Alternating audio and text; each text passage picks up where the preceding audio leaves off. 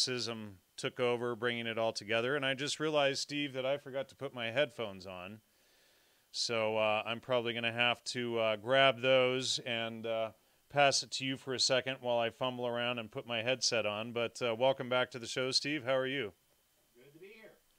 And I, I'm going to turn this down a bit so you don't feedback loop into it and drive everybody crazy.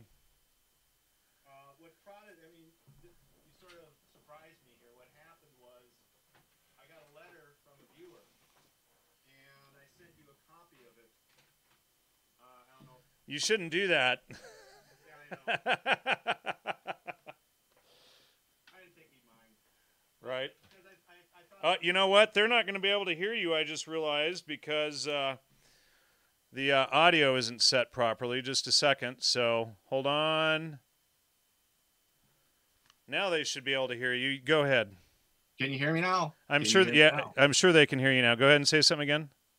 Well, a question came Yeah. up from a, a viewer. Yeah. basically uh, he was being challenged by friends of his who were catholics uh, and i'm sure in all charity they were meant well but they were challenging the idea of whether the dead sea scrolls proved anything or not or whether the the whole idea of which was the authentic language at the time of christ and thing and that type of thing and i realized in reading his questions and something that there was a deeper question here that perhaps I hadn't addressed before. And I thought maybe if you, I sent you a copy and we kind of agreed, well, maybe it might make a good topic for a show. So, Yep. And uh, and then you were like, "Shoot! Why did I do that?"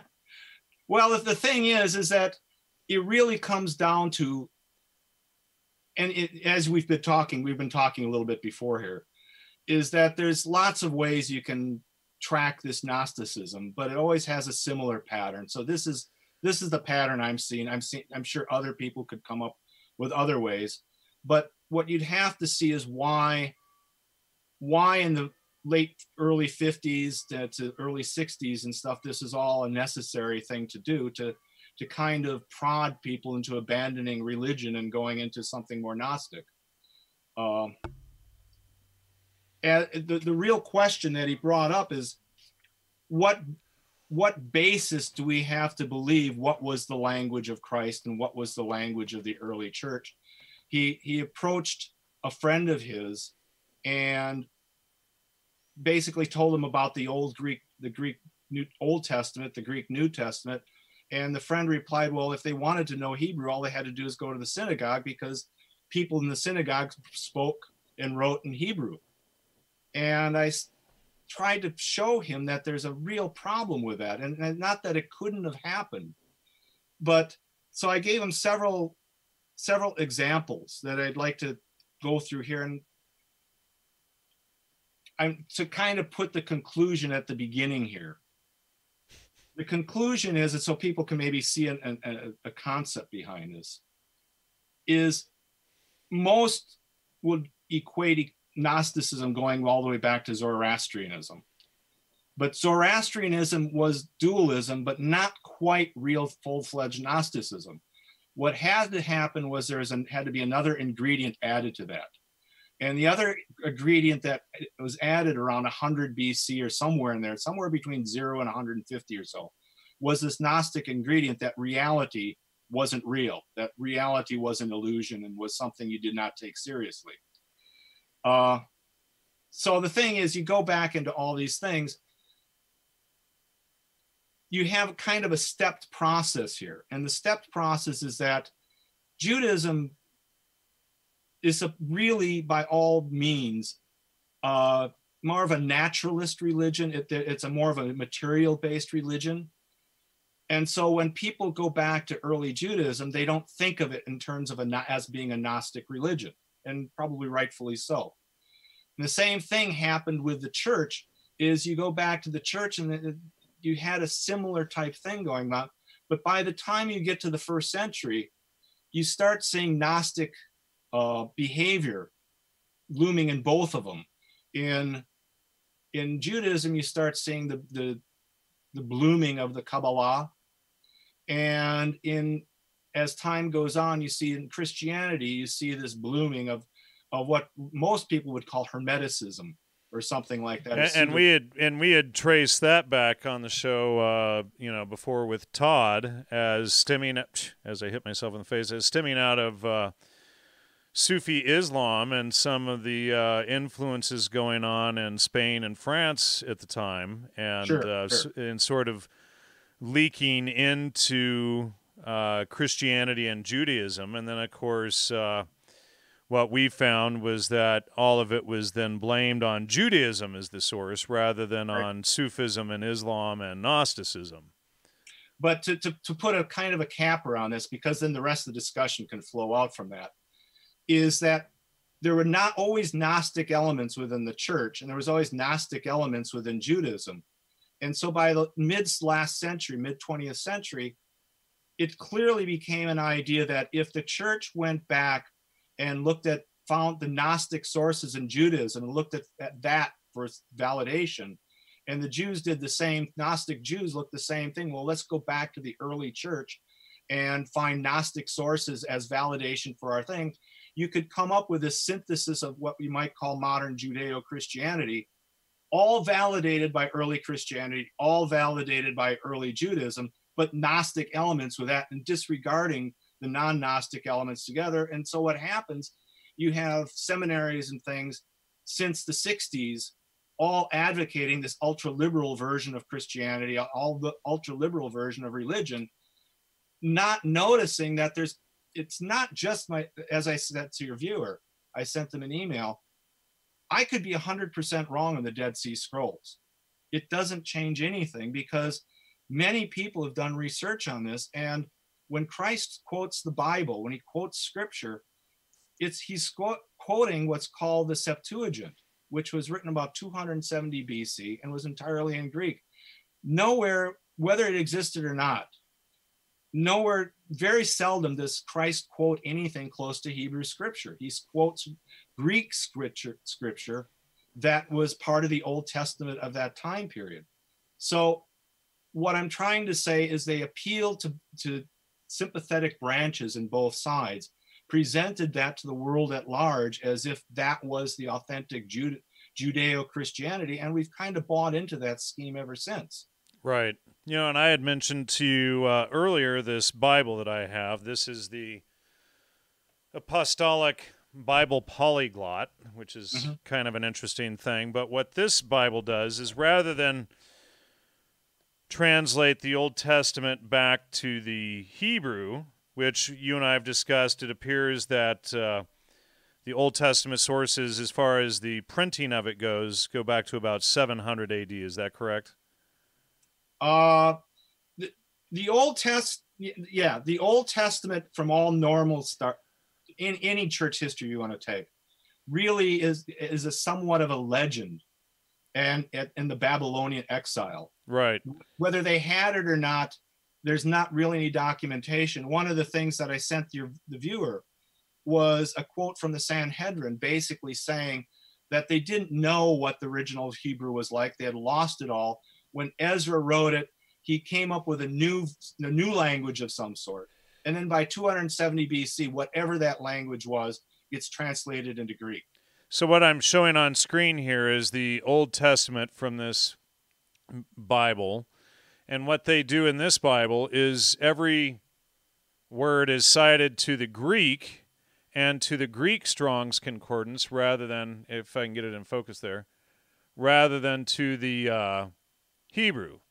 Right. In- interestingly enough. But yeah, it was in focus for a second. So, you know, I just always thought that unique and interesting. And I was working on a theory that I mentioned to you a couple few years ago that the Bible was out of order or the order reversed, and uh, you had you know corrected me and and sort of given me additional information on how it's sort of partially right but not uh, correct. Do you want to? Yeah, well, that, I mean that's really what get, ventures into the Dead Sea Scrolls. All the even Jewish scholars, when the scrolls came out, said this is the wrong order that the Hebrew script that the scrolls were written in, really most of it primarily dates from the seventh or eighth century, when the first, uh, by that time, the Jews themselves had pretty much forgotten how to speak their own language. And so they had to put, you look at Hebrew, they'll have all these markings above and that that are keys to pronunciation to and and so all these texts that they were finding at, least the initial texts, they were looking at well why why if this was a language that everybody spoke why do they have these proddings of these these accent marks and things that didn't appear till you know another five six centuries? So where that appears is what's called the masoretic text. The masoretic text any as i've told you many times most of the stuff you just got to look up but most people don't know where or how to look it up. But if you know to look it up you can just look it up. Uh, the masoretic text really doesn't appear about the 8th century that's the oldest we have that's, and, and you and i AD, not bc ad Correct. And you and I agree at this point, and I'm I used to be somewhat of a amateur Dead Sea Scrolls expert, and I'm John Allegro's publisher, as you know, who is, of course was one of the original eight members of the Dead Sea Scrolls team. And uh, I've I used to know uh, Dr. Robert Eisenman, who uh, is who can be credited or blamed for getting the Dead Sea Scrolls published through the Huntington uh, Library. He got them from the Huntington Library, whatever. Finally, got them released to the public. But uh, you and I concur that there is a very large chance that the Dead Sea Scrolls are complete frauds. I would, and the thing is, is what I would say is that sounds outrageous to most people. Right. But the at this at this point, yes. But and, and, and just to say, they haven't been through the whole process of understanding the intentional distortion uh, of Christianity and of the biblical text, etc., and to do that and to create the false impression of Christ and whatnot, you know, the Dead Sea Scrolls had to be inserted. Right. Well, and if what what I was just saying though too is that it seems like I'm putting something out that would be outrageous, but my proof really is consistent with other other things, like I said about the Septuagint. They the language of Christ in the Bible was Aramaic and Greek. Aramaic is not Hebrew. It, it's very linked, but Aramaic literally is the lingua franca of, of Persia, which right. they would have picked up when they were in the Persian exile. So the thing is, it may sound like I'm promoting something outrageous, but all I'm really doing is, as I sent a link to you, uh, the professor's R. Grant Jones, and anybody can look this up, and he has a paper written called the the Notes on the Septuagint. It's Where is this link? Uh, it's in the middle of the email. yeah, in the email. Uh, okay, here it is. Or no, wait, wait, wait, wait. So um, areopage.net PDF LXX notes February 06 PDF. Got it. Here, I'm pulling it up here for the audience. Just a second. He does a very in depth study of all the usages that Christ quotes scripture and, and in the Dead Sea Scrolls themselves, too. And he shows the, the massive preponderance of them quoting the Septuagint and not the Hebrew scriptures the Hebrew scriptures just do, do not line up with Christ's quotations. And re- when you think about it, if you see what I'm saying, anything I'm saying about the Dead Sea Scrolls only affirms that. It's not flying in the face of anything. Go ahead. Well, the dates are all wrong. I mean, that's uh, uh, you're what you said before is they're out of order is not far off. Something's significantly out of order. And the only thing that you can really prove the, the intent has to be somewhat of a fraud to make people think that Gnosticism was somehow the original religion. My my I, am gonna yeah, and that's exactly you know so okay so let's just before you go on with that thought. So after the Dead Sea Scrolls are found, a few years after that, what the what happens is then in Egypt they find the uh, the Nag Hammadi or Gnostic texts. A little bit before, about this, practically the same time. But yeah, but they're discovered, quote unquote, or you know whatever. But I, you know, at this point, with what we know, it looks uh, like they could have easily been faked and planted, just like they're, the Dead Sea Scrolls. The purpose of them all, whether they're useful or not, is to somehow vindicate the Hermetic text, the Corpus Hermeticum, which was introduced in the Council of Florence. I think it's 1434, 1435. The idea was it was presented as a third testament. and it was a Gnostic testament. From that, you get this spin off. You, you, get the Cathars, you get all these different things about that same period. Cathars were a little bit before, but it's all it's all this idea of you know everything in, in Christianity, everything in any wholesome thought system is based on the, the conveyance of some sort of reality. If you can convince the public that there's a mythological element to all these things, which that's primarily most churches these days teach to think, you know, all of Christianity, all of Judaism as a somewhat of a mythology. Right, that, rather than understanding logos, which is where we get logic from, and the word logos is the word reason, etc. Well, Th- thank you, can, uh, for the uh, evidence, donation there if you can take evidence and pr- promote it as mythology, what is the public to do with that? That's it's except be Gnostic. Right. Well, and this is the whole idea. And then what they do is run with that. Oh, well, Christianity is about you know this guy floating on a throne in space, rather than understanding that it's literally about truth versus lies. God is truth. Jesus is the way, the truth, the life. The he sets the example of how we're to live to build a highly functioning society and then Satan is the father of all lies. So then you have uh, these guys like my former co-host and Richard Dawkins and the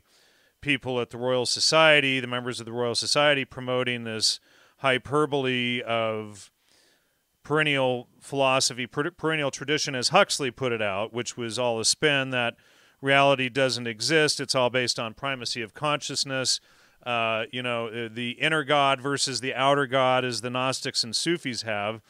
Then we have like like this fraud uh, professor that I had on my show for episode number one uh, 12 years ago, uh, Professor Carl Ruck, who created the word entheogen, which means to generate God within. So the inner God of the Sufi Gnostic perennial philosophy thing that they were uh, promoting, trying to get people to think that reality isn't real. You can't know anything. The quantum physics nonsense.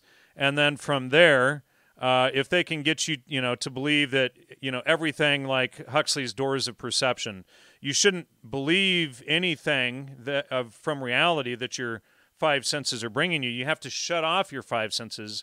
And here's some CIA drugs, you know, some Gordon Wasson, MKUltra Sub Project 58, psychedelic mushrooms, whatever the case may be, to find God rather than uh, understanding that truth or logos itself is God. So then they take the whole thing and they invert it and then want you to believe that there is no reality, like you said a minute ago, and that, uh, and thank you, Lee, uh, for the donation there, and that everything is based on well you know the the idea of primacy of consciousness that the liberal left takes up on these pseudo spiritualists is the most egoic of all. It's that you are God.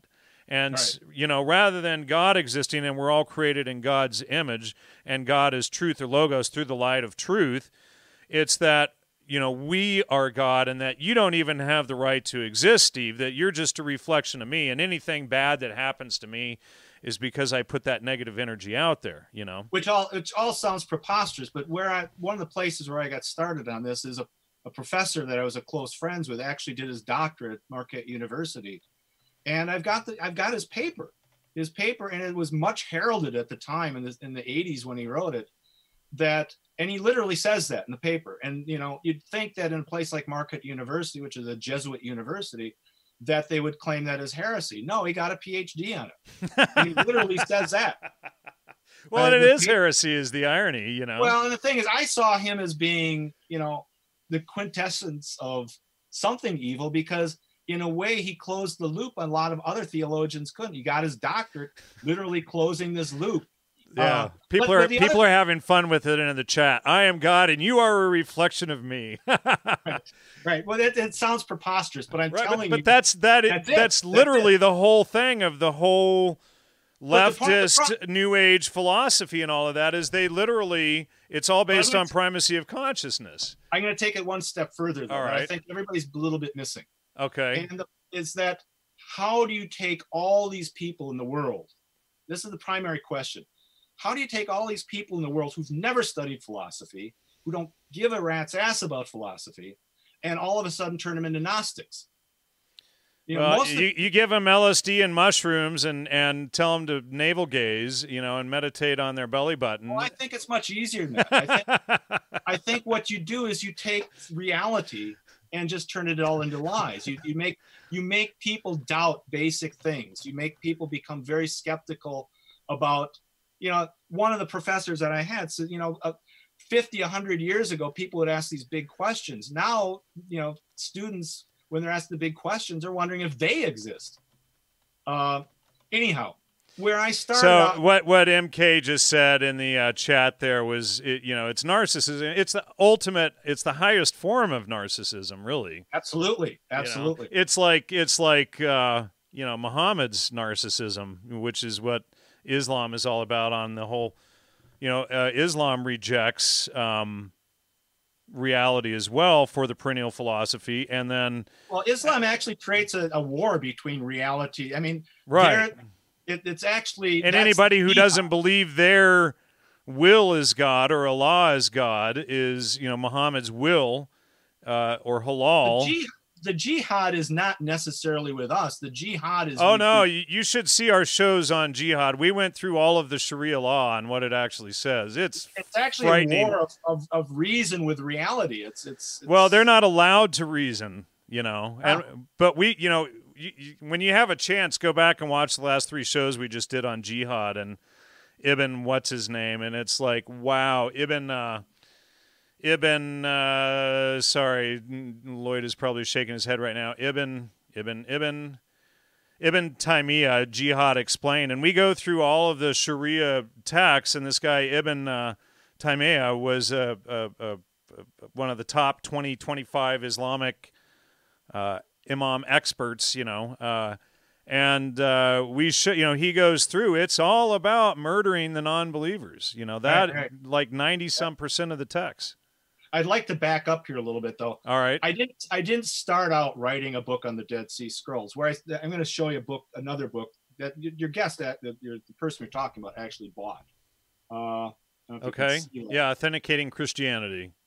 All right. So when I learned all this stuff and I was taught this stuff, I realized that it the average person is not going to read these heavy philosophy books. So the way they got into this, understand when you go to a seminary, they're basically today going to teach you that Greek thought is the Gnostic thought, that Hebrew thought is the authentic thought, the, the nuts and bolts of things. And so when they come down to logos, they see that that is a kind of an unnatural blending with Christianity with Judaism.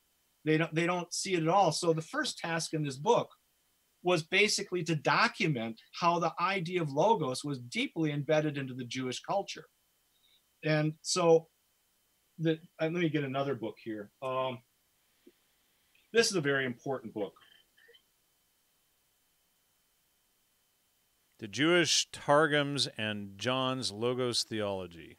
Right. And he's showing that you know, if you look at the Bible, logos is really only brought up very sparingly, primarily once in the New Testament.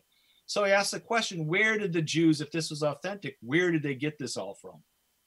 Well, modern Judaism is kind of all, all based on the Talmud, and they disregard the Targums entirely. Uh, the Targums are have, what you see in the Targums is the Targums are literally the Jewish commentary on Scripture at the you know around the time of Christ. And what they're doing at that time period, they're going all the way back to Moses, where Moses meets God and says, "I am." They're changing that wording from logos to the word of, or from just God. They had I, they had several names for God, but they they started using a specific name, which was the word of God, or the word of the Lord and think and, and, and so you start getting the, the blooming of this concept of god as the word so what they're doing is gradually emerges this concept in judaism that anytime that the god that the god in your head is one god the god over here is another god they're all versions of the same god. But when god manifests himself in reality that's the god the word okay? So and by the time that of christianity shows up the targums document that this was deeply involved in Hebrew thought that God man is about to manifest himself somehow, and that God would be called the Word. which would be Now- Jesus incarnate, right or logos, lo- logos incarnate in Jesus. Sorry. Right. Well, and what I, what I explained to the viewer was that now how do you get? He wanted to know what was the the word for logos in Hebrew. Well, the, the fact of the matter is John equates those two. John is first when you read John one, he's literally paraphrasing Genesis one. Yeah, that's one of my favorite passages, uh, John one one through seventeen. Right. That used to be in the in the church. They used to call that the last gospel, and the last gospel used to be read at the end of every service. Wow. Uh, and I, it would be a great tradition. I think everybody should do that. Well, But- yeah, you know, maybe maybe, maybe when we, I was just going to say, maybe when we close the show, we should read John one one through seventeen. That that would be awesome. Uh, because that that really summarizes what it's all about. It's like. Well, he's making logical. He's making a logical equation here. What he's saying is what the Jews were calling the Word, God the Word, is now God the Logos, and God the Logos I give to you in the flesh. Is what he's saying. right, and which And- and then it defines it as well in the in those passages there. You know, and right. And, you- you and he's like John came to present it, but he wasn't it. You know. Well, how, and how would you screw that up? I mean, that, that's. but they have. right. and so Oh. and that that was really F.C. Baur and a few other modern theologians since that that basically try. and I'm going to show you another book here that people people can maybe stop free. Uh, this one's called the Heresy of Orthodoxy. If you want to read about this, this is and this is all academic scholarly stuff. wow, that'll piss off the Russians. Right. well, it, it's actually meant the other way. What it really says is that orthodoxy was right. That everybody calls it heresy. The- And these are written by Calvinists, actually. Oh, really? it's a very good book. Yeah, it, it- it's showing. It actually documents this whole thing we're talking about. Uh, anyhow, what you see is, I I think you're right in the sense that people who are attracted to New Age, people are attracted to drugs, and they they they have this built-in need for this Gnostic personality or something like that. But Right. that does that doesn't explain how the Joe average in the street who isn't interested in any of this stuff all of a sudden has this Gnostic take on the world. Why why are they all Well, voting? yeah. Well, I mean, you know, it was there was heavy influence, and this is just from my personal research, and you can interject here, but from my personal research, it was a concerted effort by the CIA uh, through the, the '60s counterculture, through the drug movement, through which I've documented Gordon Wasson. Timothy Leary, the Beatles, the Rolling Stones, whom were all uh, British MI6 and CIA, and just this rolling out of this whole philosophy. Uh, you know, frauds like uh, the like hippie philosopher Alan Watts, uh, Gregory Bateson, who helped uh, kick off the CIA. Um, you know, Aldous Huxley, another big uh, uh, primacy of consciousness fraud, uh, Krishnamurti, and then all of these guys kind of got heaped into the CIA's MK Ultra program and then pushed out into society through organizations like the the CIA Front Group uh, up in Big Sur, Northern California, the uh, the Esalen Institute, Mhm. to I um, don't deny any of that. I mean, yeah to to promote this whole thing out to society. So then you've got people being steered away from Christianity and logos and God is truth to you know it is whatever you make it and it's just you know this whimsical sort of airy fairy you know crystals and you know uh what I- t- where- yeah you know would- yeah thank you somebody just mentioned Terence McKenna can't forget that clown and you know so all of this stuff then culminates throughout the the counterculture to where now your average drug user is caught up into this stuff but they not only are caught up in it it's become synonymous Well, and what I'm what I'm proposing though is something a bit deeper, and that I think this is nothing new. Uh, what I do go into in this book, for instance, is how what the real story is between behind the Holy Grail. What's the real story behind uh, the Shroud of Turin and stuff like that, and then how these things have been kind of Gnostified, if, if that's well and i well sure you know and i'm guilty of it too you know i showed you the cover of my book that i wrote in uh the in my early 30s arguing that uh, you know uh, astrotheology and shamanism christianity's pagan roots now i've come out you know, a couple years ago saying it was the opposite. Paganism came out of Christianity, and I got duped into thinking it was the opposite. But you take take the Holy Grail. The the Holy Grail starts at there was a siege put on Constantinople because the king uh what happened is he got he he got forced out of the throne. He appealed to one of the crusades at the time. The Catholic Church stepped in and reinstalled him on the throne, and he refused to pay him off. So they put a siege on the city. As what they did is they bartered for payments, and so what they bartered for was all the relics of Christianity that they had. You know, it's the catalog was something like 22, 23 relics that were there that got shipped off to France uh, to put in Sainte Chapelle in Paris. But the thing was, at that time, you had you had the Cathars that were advocating a very Gnostic version of this this whole episode. In fact, some scholars actually think that they would have they, that they stole the Shroud of Turin, and to, it later appeared in hmm. history. Yeah, and you and I have done a show on that, and you know, right. But when you look at this, all all the this, the Holy Grail episode starts with writers that participated in that siege and that war. But by the time you get to France and by the time you get to Germany, the French version is clearly based on something somewhat real. They're trying to, you know, you don't have TV, you don't have, so obviously legends start and things like that. But there actually was a King Arthur in France or Britain, Brittany. Uh, there actually was, we talked about that.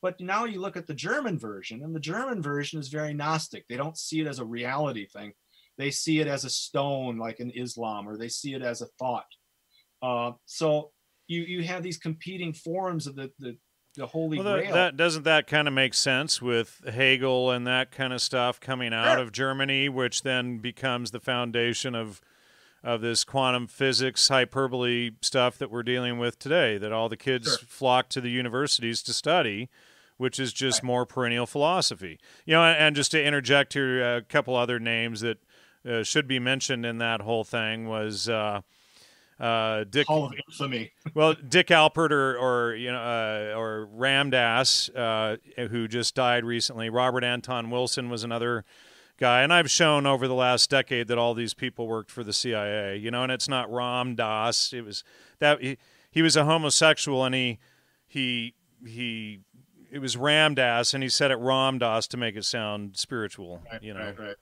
Well, and you get get you get into the the Cambridge Apostles. You, you know about them? Mm, no, maybe I've heard of it vaguely. I, I don't know. I'd have to look in the in the database. You surely have heard of Keynesian economics. Oh, of course. Well, and I can't think of his name right now, but he was the the surveyor of the Queen's jewelry and art during World War II and was a Nazi. Uh, I could come up with a name. I can't come up with a name off the top of my head, but the whole thing was a put up. Uh, there, there's several books on. Um, I think the name of the book was called Spycatcher. It was written by the guy who actually caught them in World War II. But they were heavily Gnostics. They were all politically gay. Right. Yeah. Yeah. Yeah. Well, sure. You know, and here. So I'm just showing the database on screen. London School of Economics. They're all tied into the Fabian Society and whatnot. But uh, who was it you were just talking about? Uh, Cambridge Apostles. Look no, no, no. I was thinking of the uh, the economist guy. Where the heck is he?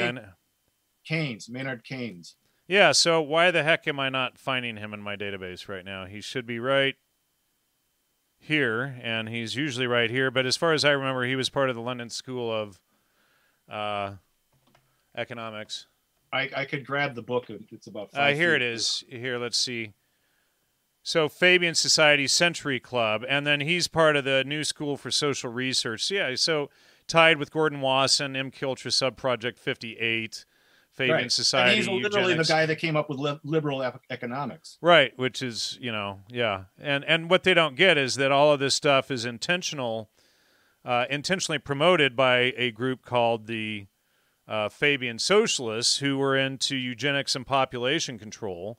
And so anything that they put out there was to promote eugenics. So Aldous Huxley was a Fabian, David Rockefeller, George Orwell, H.G. Wells, uh, Sir Victor well, Gollancz. You, you, you, could go into James Bond even because James Bond was written by Ian Fleming. Right. Ian Fleming was a spy who actually was signed to uncover a lot of this stuff. So correct, and so we have Ian Fleming in here as well. He was at Eton College, and he influenced Aleister Crowley, the big Satanist, and he was MI6.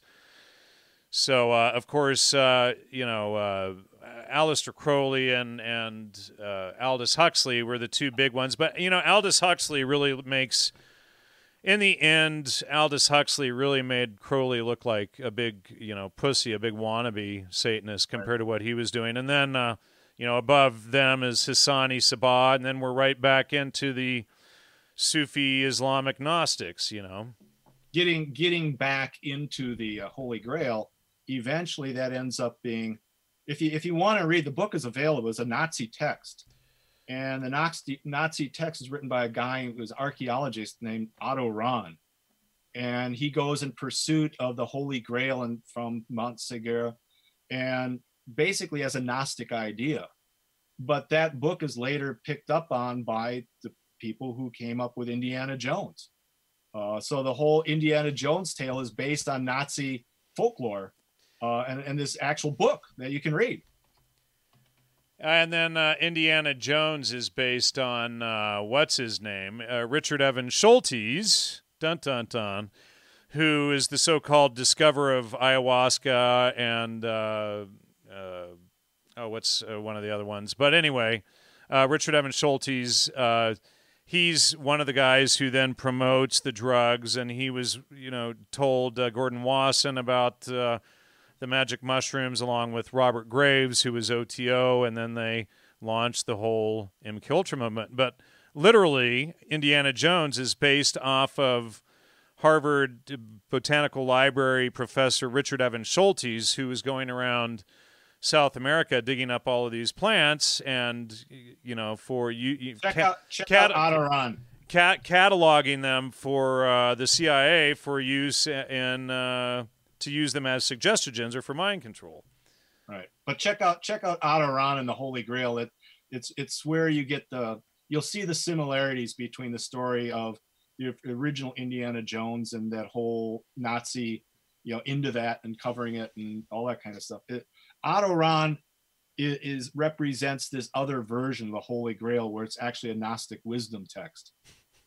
Um, it's it, the other the thing that I, I'm trying to say here, though, is you go back and there's this basic falsification addressing the original question. You get this falsification of what was logos, what wasn't logos, and it's presented as if it's a, an idea that was completely foreign to Judaism, which just isn't true. And so when you see the birth of Christianity, it really isn't Christian against Jew. It's an internal Jewish argument that happens to spill out in a certain way where one one philosophical direction went one way and the other philosophical direction went the other way. Christianity, in a sense, was at least attempting to be a, a, a religion that continued the sacrificial worship that was originally part of Judaism. And Judaism itself went followed the Pharisees, which was basically a, a religion that was was a it, it was a religion without its sacrificial elements. well, and it became inundated with uh, Talmudic laws, like you can't walk under a board through a hallway on Sunday, you know, blah blah blah, and then right. Jesus comes in and says, you know, we're we're missing the the truth or the logos or the natural law aspect of it, and then he he says, okay, we're going to fulfill the law. Or right. what what also what always fascinates me again is I understand how intellectuals spin these things, but how do you convince Joe Average, who's really barely interested? He's barely, you know, Joe Average, the average Jew, the average Christian is just goes to church or synagogue on Sunday. He really just wants something a little efficating and uh, wants wants some peace of mind. And all of a sudden, he goes and puts his trust into people, and all of a sudden, his trust gets betrayed, and he's all of a sudden he's being goaded into believing something you would never buy otherwise. Uh, that what what I think emerges at that time period, and this this is my second book on this, just to keep in paths, just to keep in try. I'm not trying to sell books, but I'm trying to address the concerns of the viewer that this book is basically trying to take all the way back as what gave this movement legs. And I think what gave this movement legs is you see anybody who studies Marxism has to confront at some point the idea of Hegel that you have this dialectic where you have this pendulum swinging back and forth of irresol- unresolvable truths that both are you don't think of one truth being true and the other one being false. You think of two truths clashing together and trying to weigh each other out of each other. This was a pharisaic concept going all the way back. And so what you end up with is this idea this this what's being promoted is that you have truths that are internally irreconcilable and so you have this hegelian pendulum type thing that tries to resolve these things in some in a fairly unnatural way so by the time you get to the 20th century, communism, Marxism is being promoted with this idea that truth isn't knowable. Right. And and so what you you go to college or you go to classes and all of a sudden you you quickly realize that truth itself is being considered a fascist concept. Right. Well, you know, so and then Oxford came out last year, or was it year before, saying we are now in the post-truth era because right. you can't know truth, rather than grasping that a contradiction is always a lie or an error. There are no contradictions in nature. You know, if you start from that basic premise or axiom, then you can know what truth is. And when you have that epiphany, that aha moment, when there are no more contradictions, you know you've arrived at the truth. But, right. you know, so what they've created through perennial philosophy and Sufism and quantum physics and all of this stuff. And way back in 2011 with David Harriman, I exposed how quantum physics, in my opinion, is a fraud. I know people don't like it when I say that term, but it's established to create a system of intellectual, air quotes, thought where you can't know anything for sure. And if you can't know anything for sure, you can't know truth, therefore, you can't know God. So, in effect, it's Satanism because right. it's the ultimate rejection of logos or truth. I think I think though I think you can also go back to a lot of people like for instance Freud. Freud literally was taking the Talmud and taking these these Jewish terms, Jewish concepts and turning into modern psychology. You go into Carl Jung, Carl Jung is doing the same thing from a Christian standpoint. He's taking very occult concepts, giving them uh, you know, in Jung's case, uh, he called it the collective unconscious. But the collective unconscious is just an occult term for the one mind, that the one mind is all our thinking for us. It's what you might, if you watch Star Trek, would be the Borg or something like that. Right. Well, and, and I, I had on the original author of Star Trek, too. I used to be friends with him for 25 years, George Clayton Johnson. He wrote episode one. Uh huh. and well, and it, it, it seems like this mystifying, wonderful place to be. But the thing is, mentally, it's it's suicide. It, it literally is. Aquinas spoke about it that it, it, this idea of, in fact, the way Aquinas attacked it, he said, you know, what's the point of salvation if my mind doesn't come with me? If I if I lose my thoughts, I lose the essence of who I am, and if I must relinquish them upon my death, well, what's the point of living forever? It's you know, I I, I would have lost what the very thing that would have called I could have termed as person, as self. Uh, they don't see that. So now, what uh, Julia in the chat is asking is there an accurate, untainted Bible out there? Which which translation do you two suggest to assist in arriving at the truth? Now, and then I'll let you answer this, but I'm going to jump in here. I use this software, which I've been using for like 12, 15 years. It's uh, eSword software. And what I do is I pull up a citation in here and then uh, you know I can just highlight it right here, and then I click over here on compare, and then all of the different Bibles that I have installed in here, which is all the, there's like 30 some in here. Uh, then I can compare what each translation says, and then right here under the KJV plus, it's got the uh, Strong's Concordance. Then you can look up the origin of the word and what it means, and you can also go over and get uh, you know notes and stuff on each of the of the you know biblical entries, but a number of these have. Oh well, at least that one did. I thought there was no, another one that had uh, Strong's uh, citations to it as well, but it helps to have one that has Strong's concordance involved so that you can at least look up the the origin. Now, I've got probably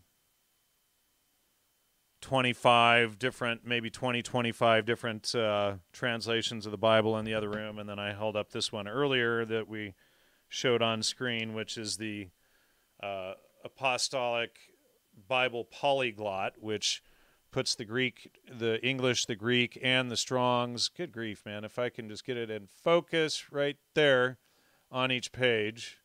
So that's pretty cool.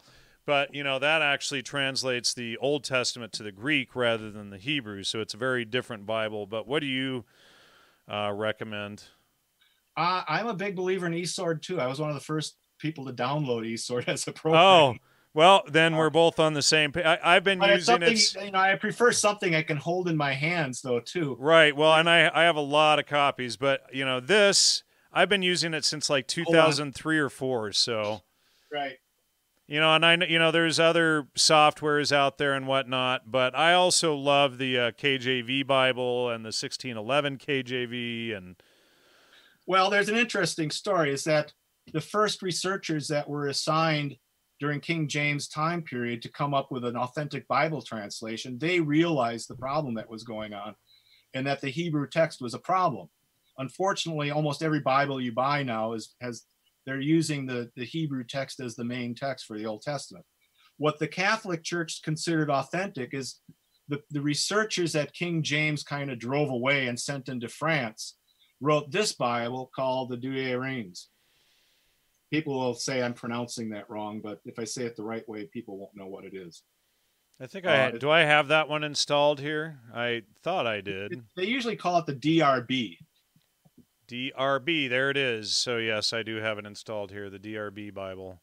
Right. So it's, yeah, and you know, and then folks like if you download this software and it is free, and you know they ask for a donation, I recommend you donate a little bit to them. But then you can just, go just here. So your viewers know it in French, it's probably a raw.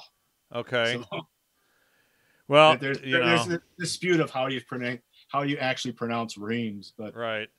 So anyway, this thing here, you can, you know, just like I said, compare. It'll give you parallel citations in the Bible and whatnot. But, you know, so I try not to read just one version of the Bible. I try to read them all, or at least the better translations. Now there are some like, uh, what's the uh, the Scofield Bible is considered the most inaccurate, where the perennial philosophists, let's call them, had done their best to butcher and, and take apart the Bible. To, sure, and you can get literal translations, but I would say the main thing is the Greek text. Greek Greek text holds philosophically. You can you can speak philosophically in Greek. It's pretty hard to speak philosophically in Hebrew because it's more of a symbolic language. Um, I, I personally, I don't have any real deep problem with the King James or anything like that, but you have to realize like quintessential text, like was Mary a virgin or was she a maiden? In the, in Hebrew, she's maiden. It's in the Greek, she's a virgin. Uh, now, some people have problems. Now, but if Jesus was referring to the Greek, then she's a virgin. Right. well, now, now, but now you also have to go. What Philo's definition of virgin is different than most people's definition of virgin. Uh, Philo's definition meant virgin meant a learned woman. and, and, Philo really is the Hebrew version. He's the first one to, to, to really document the idea of the Hebrew version of logos. So, could be both. Could be I, well, I you know, if if if, if truth is incarnated, it you know it would have to come through its purest form possible, in my opinion. And I don't disagree.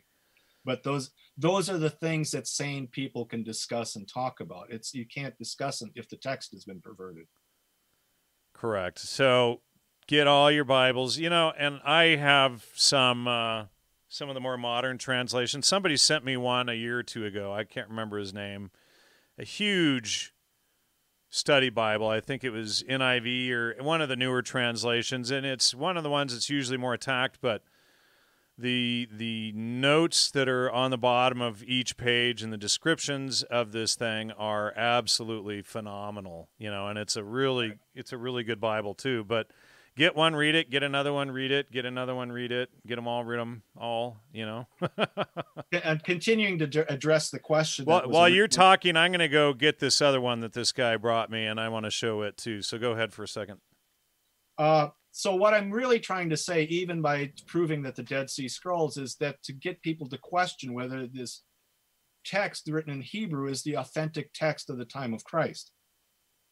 And what I did, to, as I pointed out, two other things I'd like to point out. Uh, there was a, a linguist in the last century named Joseph Yahuda, did a, a came up with his own lexicon of Hebrew and Greek and matched everything up, and came to the ultimate conclusion that Hebrew had to have been derived from Greek, that Greek was the older language. He wrote a text which was actually banned for quite a long time called Hebrew is Greek by Joseph Yahuda. I when I first did this research about 15, 20 years ago, I had a, a hell of a time trying to find the text because you just couldn't find it anywhere. Now you can just download it. Uh, it's on archive.org. And with everything just, else. yeah. Yeah, and you can download it for free and check it out. Is that a very a lot of key Hebrew words were derived from Greek which puts into suspect which is the older language. The other thing that I brought up to the to the viewer that asked me the questions is there's been a long standing thing that that Matthew was writing to a Hebrew audience. And so the conjectures have always been that originally Hebrew yeah, Matthew must have been written in Aramaic or in Hebrew or something like that. And that inevitably comes up when people question things like that not too long ago, the, the, the Hebrew version of Matthew was found. And you can buy the book. Uh, let's see here. It's called The Hebrew Gospel of Matthew. Uh, the text was compiled by George Howard.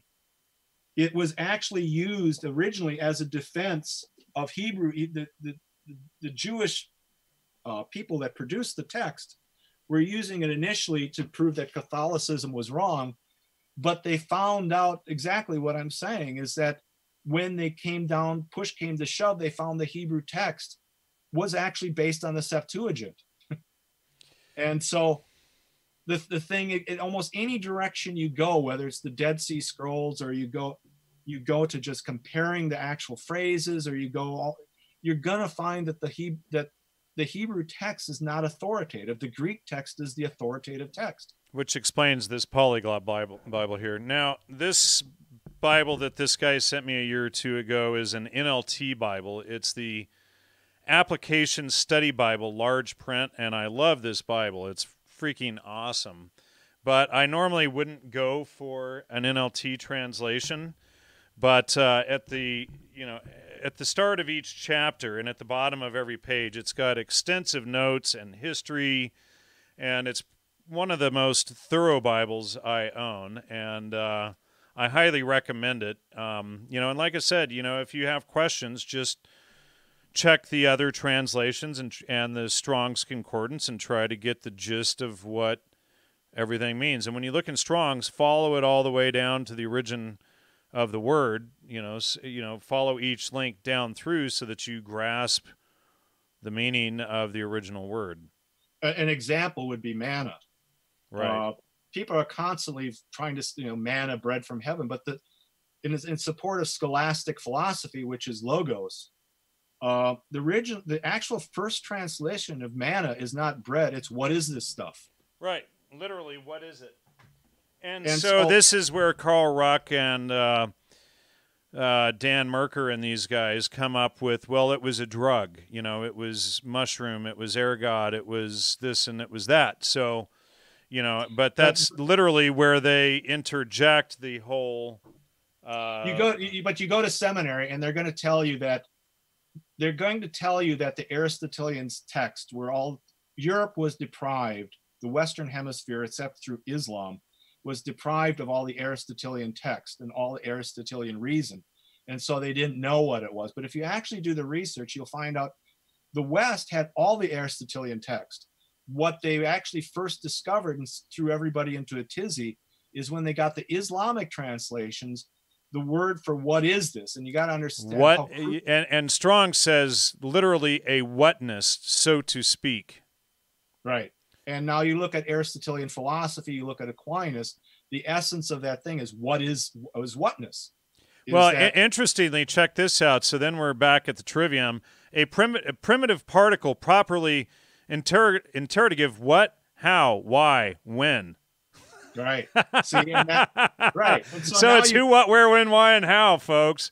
That's what right, manna now, means. right. So, and now, now you have to tie this together to the Christian Eucharist because the Christian Eucharist is basically taking the bread and it, it and so you, you have to be familiar with Aquinas theology, but Aquinas theology is basically tying to Aristotle, which the quintessential thing is what what is whatness? How do I know what something is? How do I handle that? What logical forms does this take?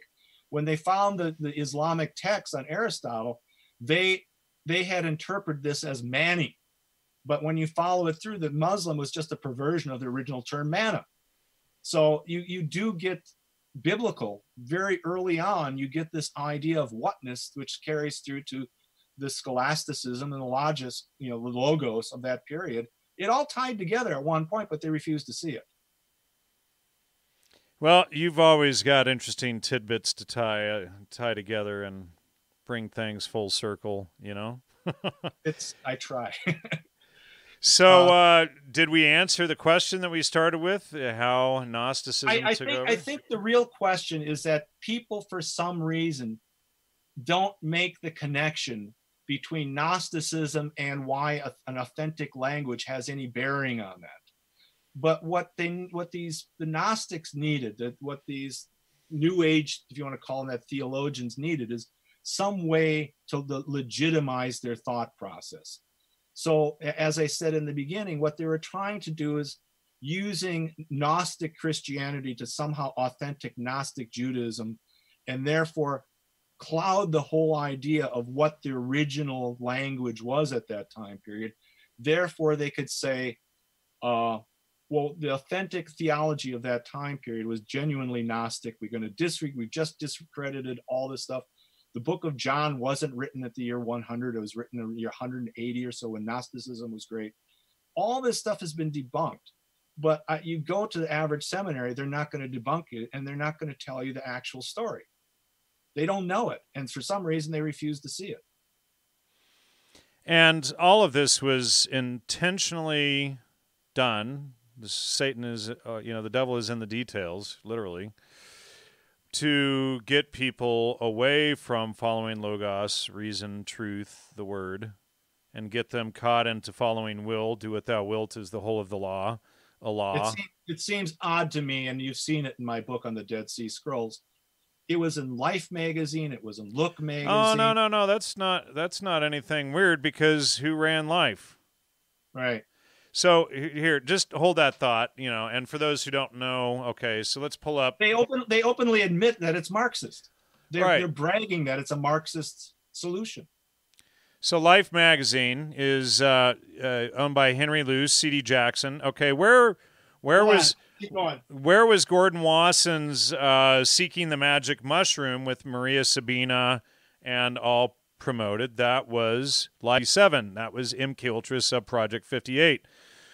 Uh, Gordon Wasson knew Henry R. Luce, who was uh, a member of the uh, the CIA front organization, the Century Club. He was a member of the council. In fact, where else would they publish it?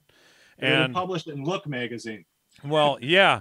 So I don't know if, if look read the top here.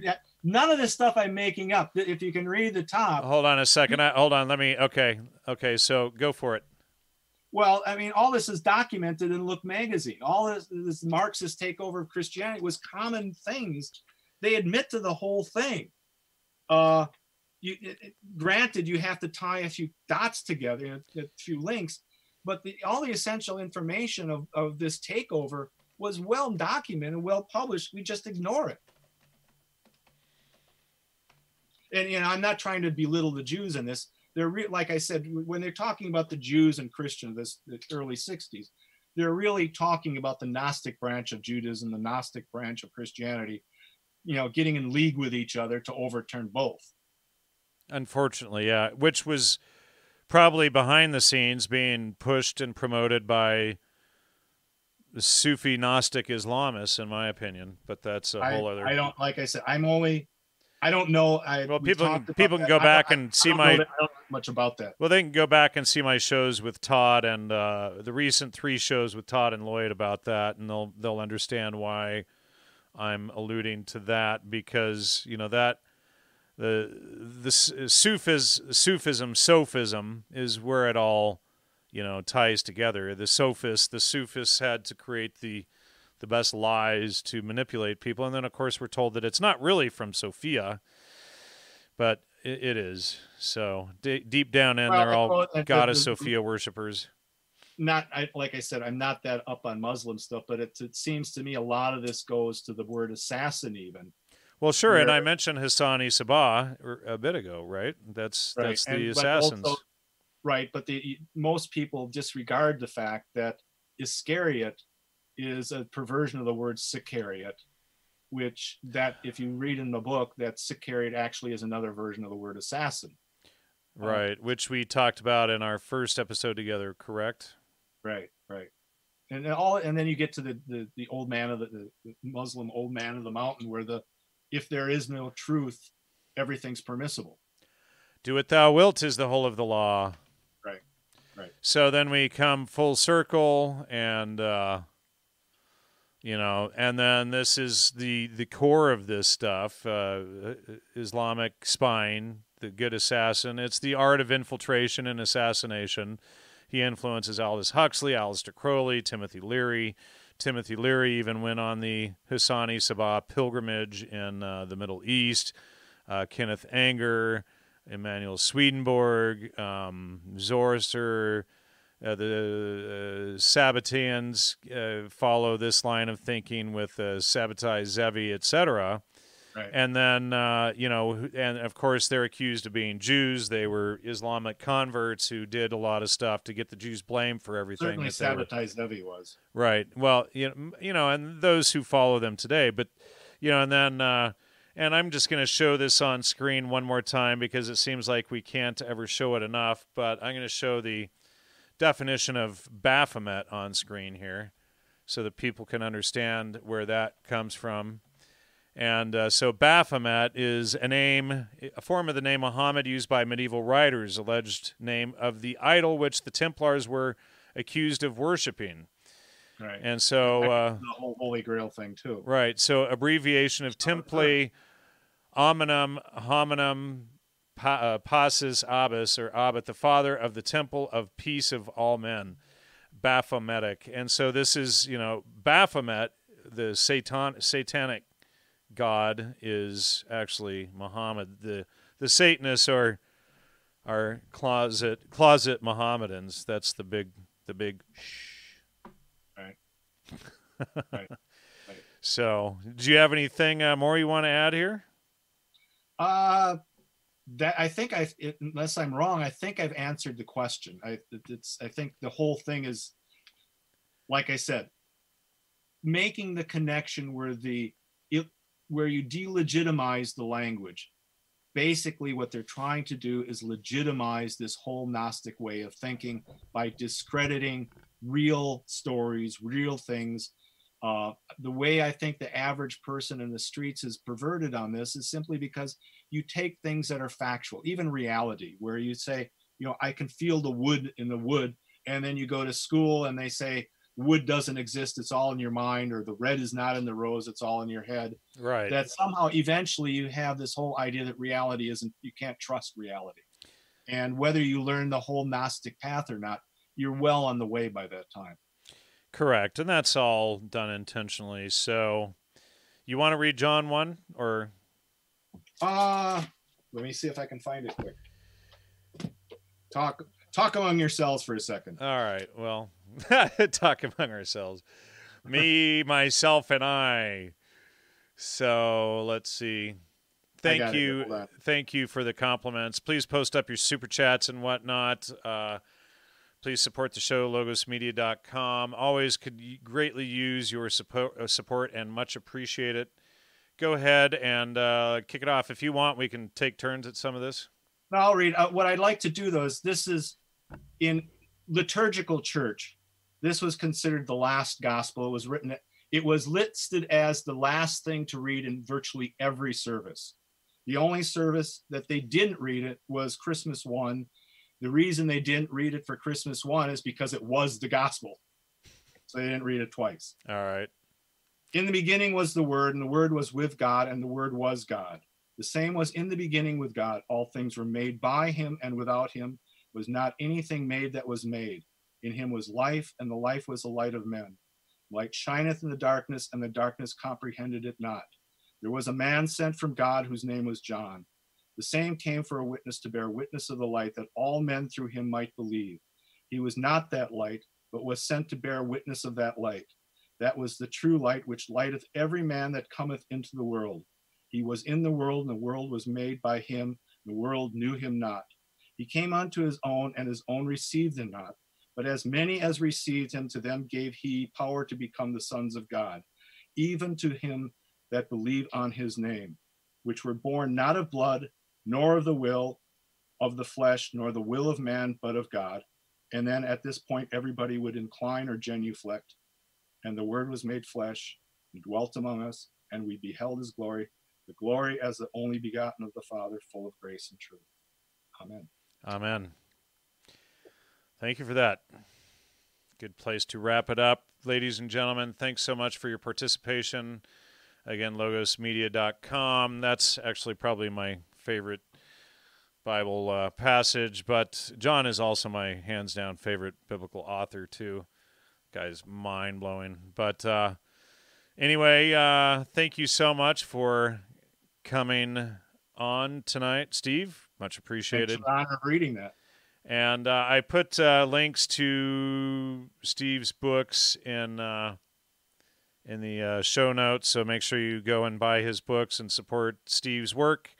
And we'll have to have you back again sometime soon, Steve. Thank you. All right, and good night, everybody. Thanks so much, Night. and uh, see you next week. Take care.